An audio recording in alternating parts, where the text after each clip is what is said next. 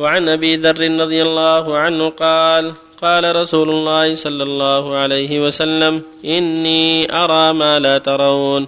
أطت السماء وحق لها أن تيط. ما فيها موضع أربع أصابع إلا وملك واضع جبهته ساجدا لله تعالى. والله لو تعلمون ما أعلم لضحكتم قليلا ولبكيتم كثيرا. وما تلذذتم بالنساء على الفرش ولخرجتم إلى الصعودات تجارون إلى الله تعالى. رواه الترمذي وقال حديث حسن.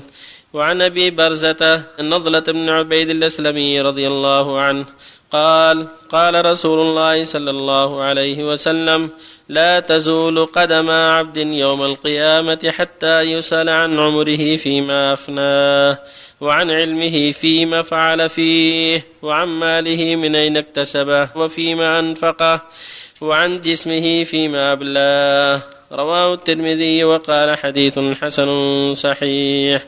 وعن أبي هريرة رضي الله عنه قال قرا رسول الله صلى الله عليه وسلم يومئذ تحدث أخبارها ثم قال أتدرون ما أخبارها؟ قالوا والله ورسوله أعلم. قال فإن أخبارها أن تشهد على كل عبد نومة بما عمل على ظهرها. تقول عملت كذا وكذا في يوم كذا وكذا فهذه أخبارها. رواه الترمذي وقال حديث حسن صحيح. بسم الله الحمد لله وصلى الله وسلم على رسول الله وعلى آله وأصحابه ومن اهتدى بهدى أما بعد فهذه الأخبار كالتي قبلها فيها الحث على الخوف من الله والإعداد للآخرة والحذر من شر الدنيا وزينتها. المؤمن يحرص على أسباب النجاة ويخاف المولى جل وعلا فيبادر إلى ما أوجب الله وإلى ترك ما حرم الله وإلى الوقوف عند حدود الله. الملائكة مع قربهم من الله عندهم الخوف العظيم. قال تعالى بل عباد مكرمون لا يسبقونه بالقول وهم بأمره يعملون. يعلم ما بين أيديهم وخلفهم ولا يشفعون إلا لمن ارتضى وهم من خشيته مشفقون. يخافون ربهم من فوقهم ويفعلون ما يؤمرون. ويقول أطت السماء وحق لها أن تعط يعني تحركت. ما فيها موضع أربع أصابع إلا وفي ملك ساجد لله. هذه حال الملائكة مع خوفهم من الله ورغبتهم عنده.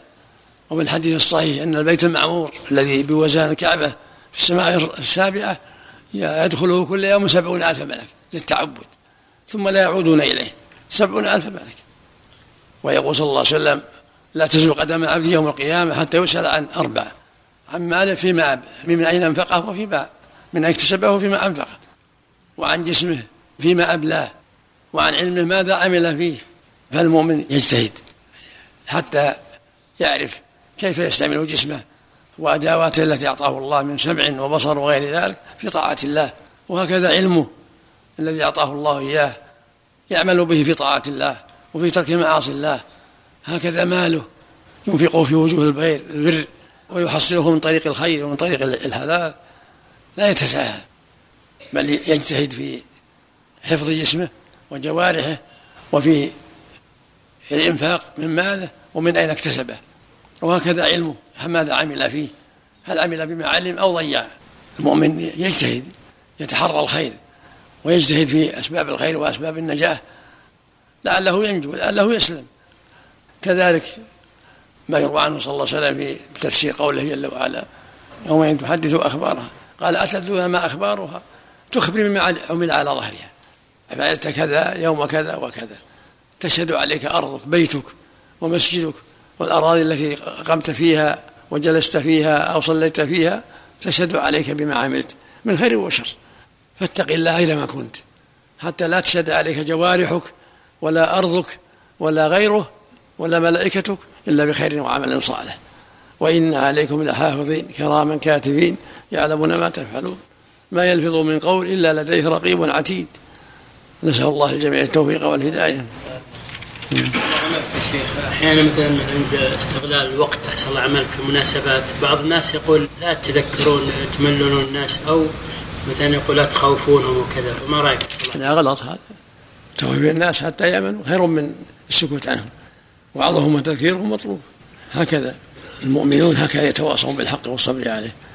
اللهم المستعان الحديث الثالث. ما صحة الحديث الثالث؟ أخبارها؟ يعني والله أعلم. ما تابعت سنده لكن يحيى يوم في تحدث أخبارها لا كل تخبر الناس بما بما عمل تخبر ربها بما عمل عليها.